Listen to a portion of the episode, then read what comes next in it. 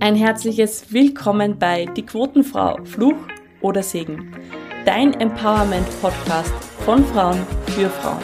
Mit wertvollen Karrieretipps, spannenden Insights und neuen Ideen. Mein Name ist Ursula Helmel und ich freue mich sehr, dass du heute wieder mit dabei bist. Grüß euch und herzlich willkommen zur Die Quotenfrau, Fluch oder Segen. Ich darf euch heute vorstellen Anita Straßmeier. Anita ist Landwirtin und sie ist seit über 20 Jahren sehr engagiert in der Politik, aber auch im Raiffeisenverband.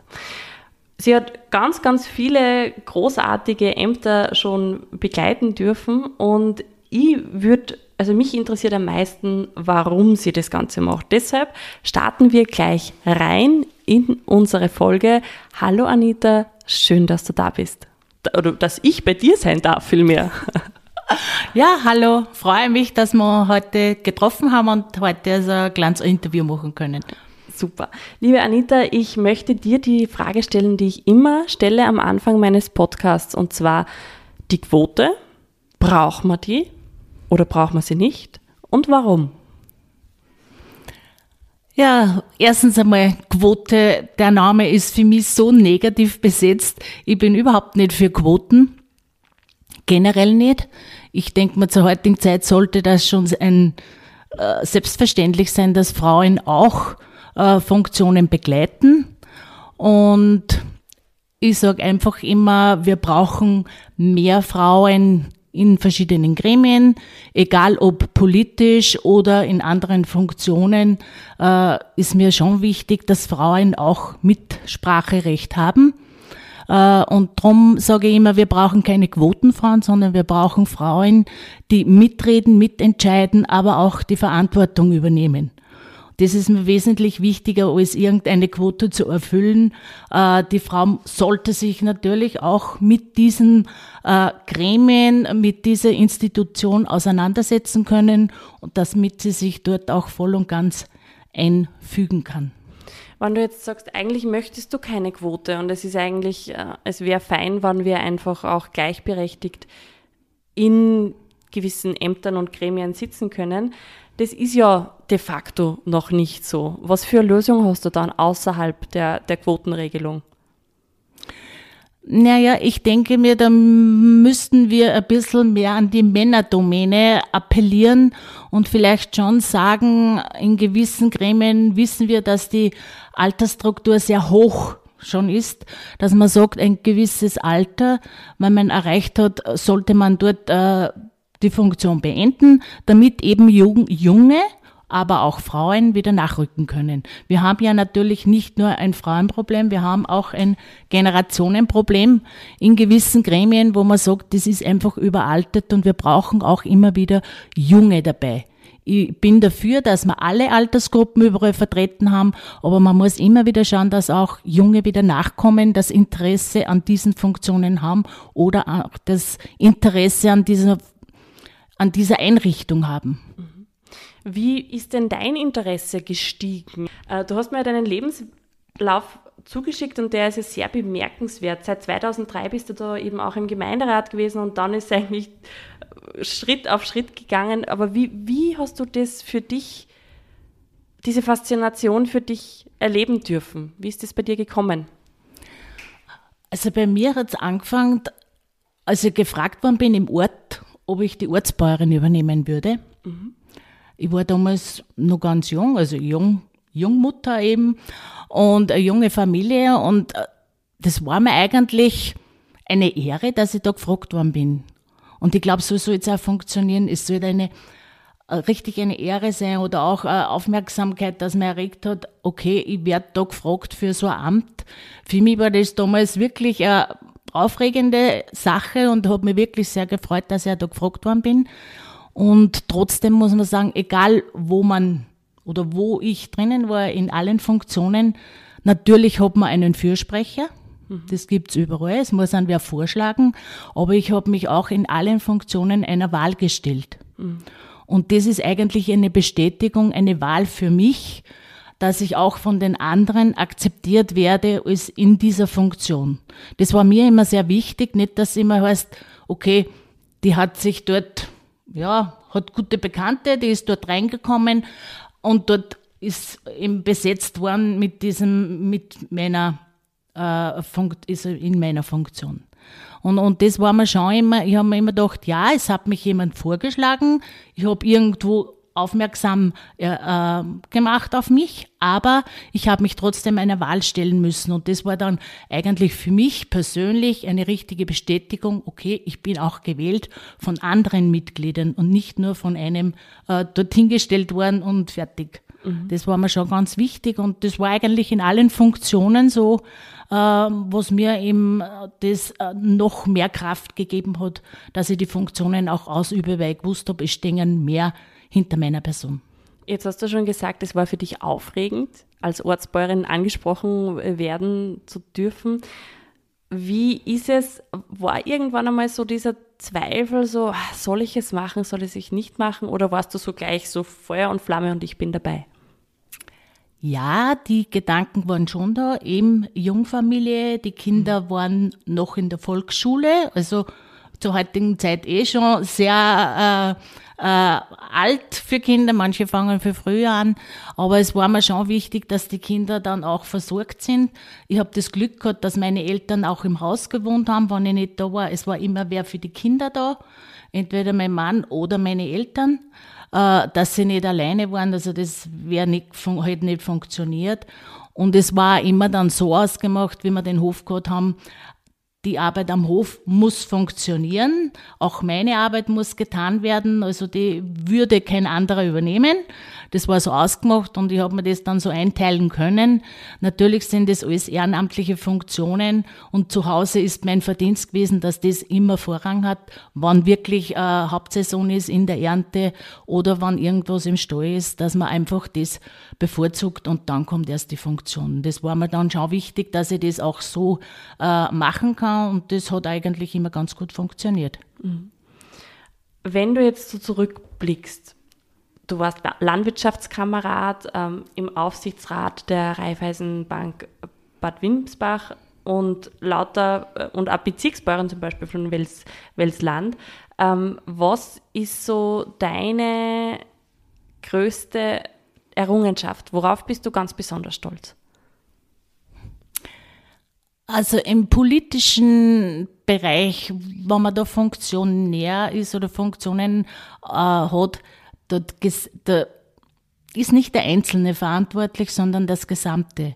Und äh, da hat man immer gute Leute hinter sich und dann kann man auch gute Sachen bewirken.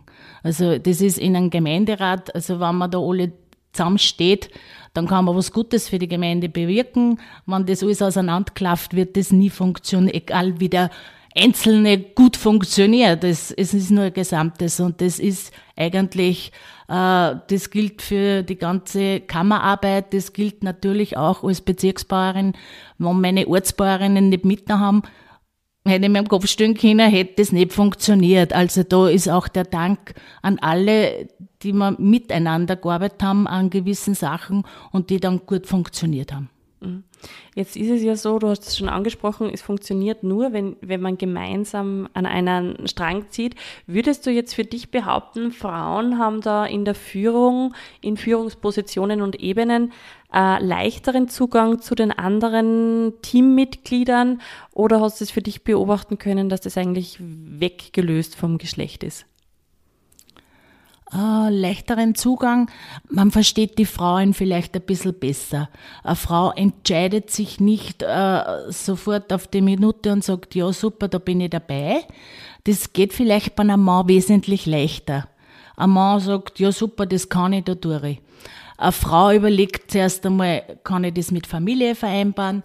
Kann ich das selbst? Traue ich mir das zu? Mutte ich mir das zu? Also eine Frau hinterfragt eine Funktion wesentlich mehr oder eine Aufgabe als ein Mann. Ein Mann sagt, ja, das probiere ich, das passt, das mache ich. Äh, und da, glaube ich, unterscheiden wir sich schon ziemlich, äh, haben wir große Unterschiede. Äh, und trotzdem glaube ich, dass in allen Funktionen wichtig ist, dass wir bunt gemischt sind, Altersstruktur aber auch vom Geschlecht her gemischt ist und natürlich auch ganz von den Berufen. Natürlich in der Landwirtschaft, das kommt alles von der Landwirtschaft, aber wenn ich jetzt denke, im Gemeinderat, in der Bank, im, im Verband, da ist ganz wichtig für mich, dass da alle äh, Berufsgruppen auch dabei sind und mitreden können. Da geht es um ganz andere Sachen als in der Politik. Und da sollten auch alle, ich sage immer, alle, die was dort Kunden sind, sollen auch in den Funktionen sich widerspiegeln. Und da funktioniert es am besten. Jeder hat eigene Ansichten. Der junge Jugendliche hat ganz andere Ansichten als vielleicht ein Mittelalterlicher. Es hat ein Bauer andere Ansichten als vielleicht ein Rechtsanwalt und auch andere Einblicke überall. Und ich glaube, das ist für ein Gesamtunternehmen sehr, sehr wichtig, dass er alle Blickpunkte sieht und nicht nur äh, gewisse Schiene und die läuft da an und alle anderen bleiben weg. Darum finde ich bei Funktionären in verschiedenen Gremien, wo es passt natürlich, dass man da auch von den Berufsgruppen sehr individuell ist. Du hast mit 2021 einiges an deinen ähm, Tätigkeiten auch zurückgelegt? Äh, Hat es da irgendeinen bestimmten Grund gegeben oder hast du einfach gesagt, so jetzt, jetzt darf wer anderer? Wie, wie war das dann für dich? Äh, das war für mich eigentlich, ich habe diese Funktionen lange begleiten dürfen. So Funktion dauert generell also eine Periode circa sechs Jahre. Und ich habe gesagt, wenn ich zwei bis drei Funktionen mache, dann ist das eigentlich eine lange Zeit. Man braucht eine Periode fast, dass man sich ein bisschen einarbeitet, dass man alles einen Überblick hat.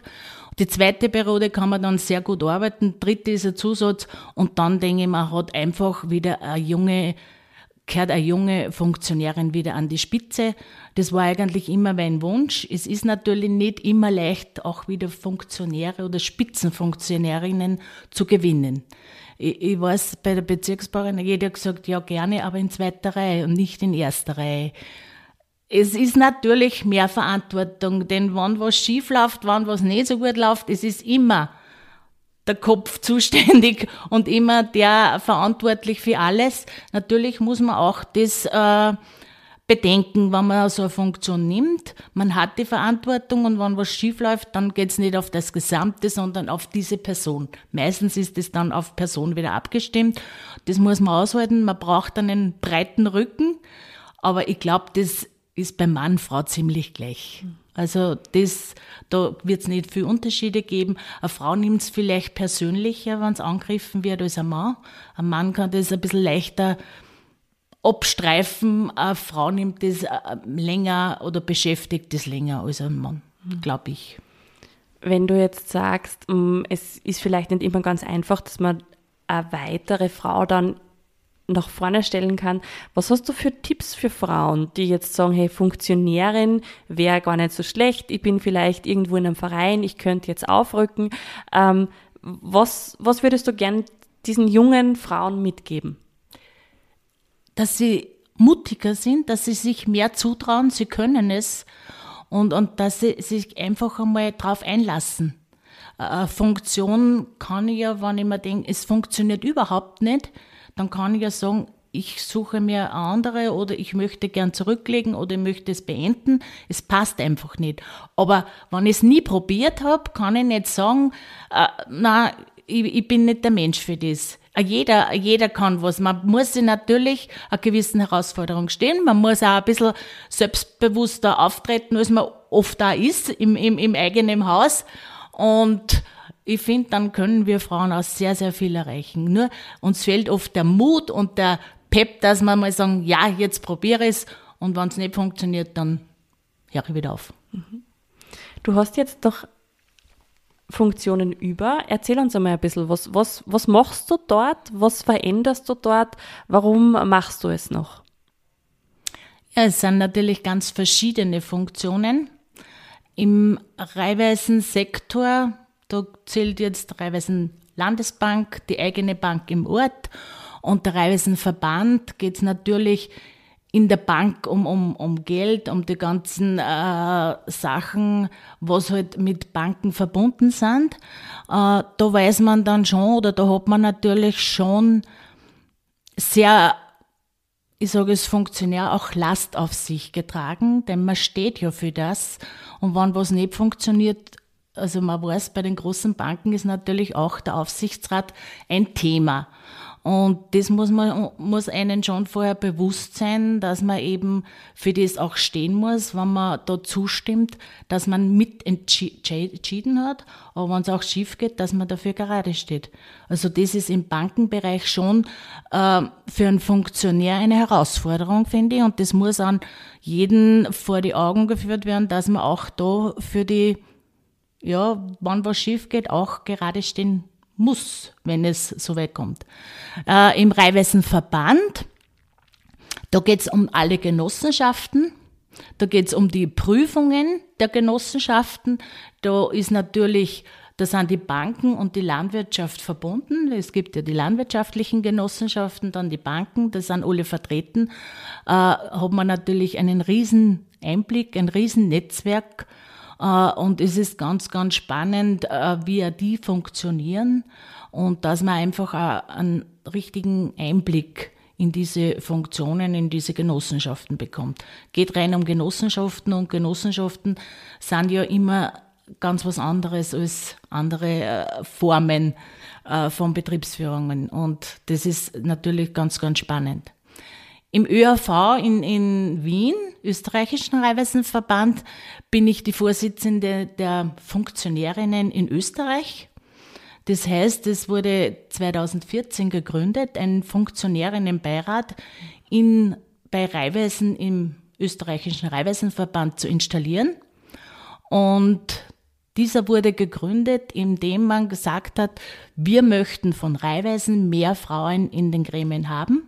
Und daher machen wir ein, ein, einen Funktionärinnen, einen Frauenbeirat, die in den Bundesländern dafür werben, aber auch dahinter stehen, dass wir mehr Frauen in Reihweisengremien bekommen. Wir haben dort in allen Bundesländern zwei Damen, die dort äh, tätig sind, die gute Arbeit auch leisten. Und wir haben natürlich das, wir brauchen die Männer, die uns dann auch diesen, dieses Feedback geben, dass sie dahinter stehen, dass sie Frauen in den Gremien haben wollen. Mhm. Denn wir können keine Frauen installieren, sondern das machen wieder die Männer hauptsächlich, denn die sind die Obmänner in den äh, Ortsbanken, in den Reihweisenbanken und die bestimmen, wer als Funktionär wieder in den Aufsichtsrat, in den Vorstand, in der jeweiligen Bank tätig ist. Und da werben wir in den Bundesländern, damit auch wieder mehr Frauen angesprochen werden, diese Tätigkeit zu machen. Also wann wieder Funktionär aufhört, dass man sagt, besetzt man es bitte wieder mit der Frau.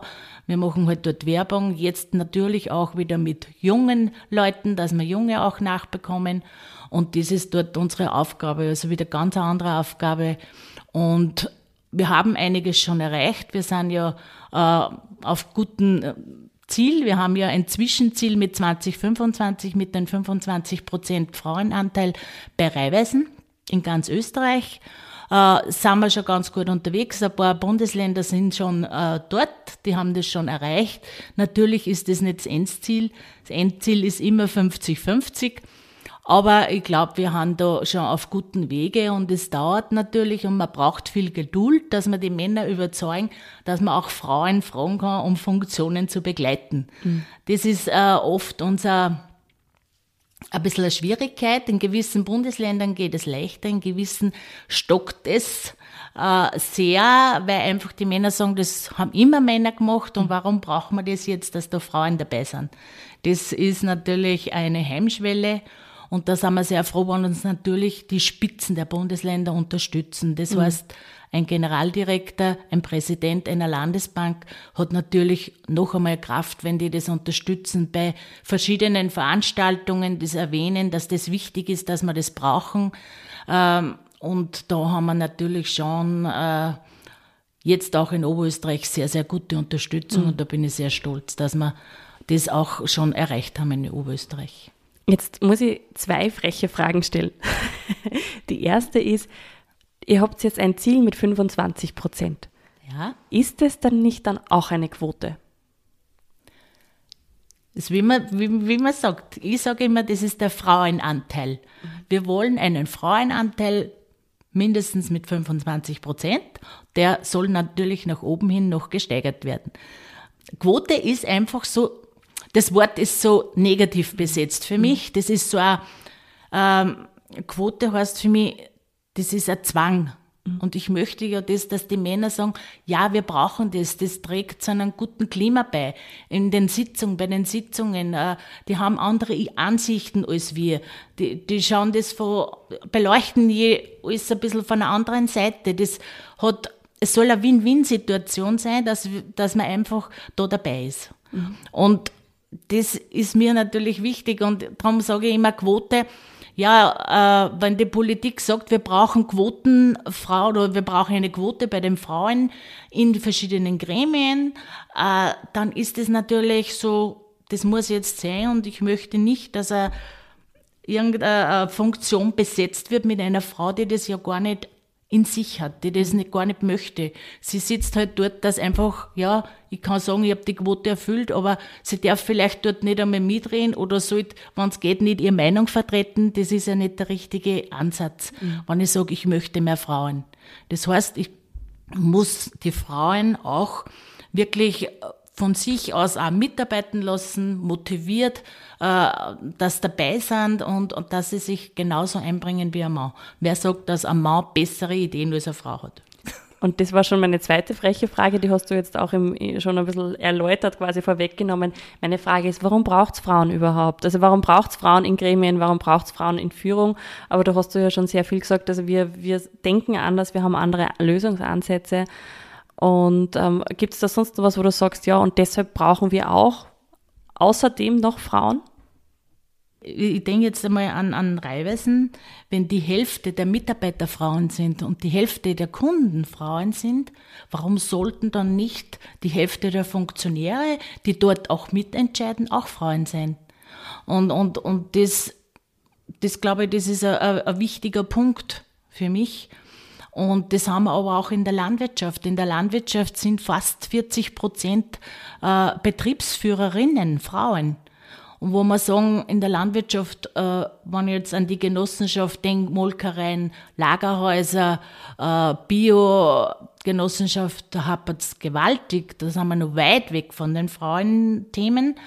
Äh, wo wir sagen, ja, zu Hause sollten sie die Aufgabe übernehmen, auch die Arbeit übernehmen, aber dann, wenn es geht ums Mitreden, und die wissen ja, von wo es reden, weil sie ja daheim die Arbeit verrichten, da sind wir noch ganz schwach. Und mhm. da sind doch die Männer noch sehr dominant. Und da haben wir jetzt auch versucht, im Funktionärinnenbeirat diese Genossenschaften zu uns zu holen. Wir haben jetzt äh, nicht nur Reihweisen äh, dabei, sondern auch eben die RWA und die FÖM, also die, die Molkereien, da man dort auch ein bisschen einstöchern und ein bisschen mehr aufmerksam machen. Wir brauchen auch in diesen äh, Gremien, in diesen Genossenschaften mehr Frauen. Die machen daheim die Arbeit, die schauen, dass die, die meistens auch, äh, die haben die das äh, Geld in der Hand und dann, wenn es um, um die Themen oder ums Mitdrehen geht, da geht dann ein Mann zu den Sitzungen, zu den Versammlungen. Das ist nicht ganz richtig. Mhm. Jetzt kommen wir schon zu einem Thema, das ich auch noch mit dir beleuchten wollte in, unserem, in unserer Folge, und zwar die Landwirtschaft. Die Landwirtschaft, ich, ich komme ja aus ähm, einem Landwirtschaft geprägten Umfeld. Ich habe eine Godi, die hat eine Landwirtschaft und äh, war auch in der HBLA Ellenberg, eine landwirtschaftliche Schule bei uns in Oberösterreich. Was ist das, was du sagst,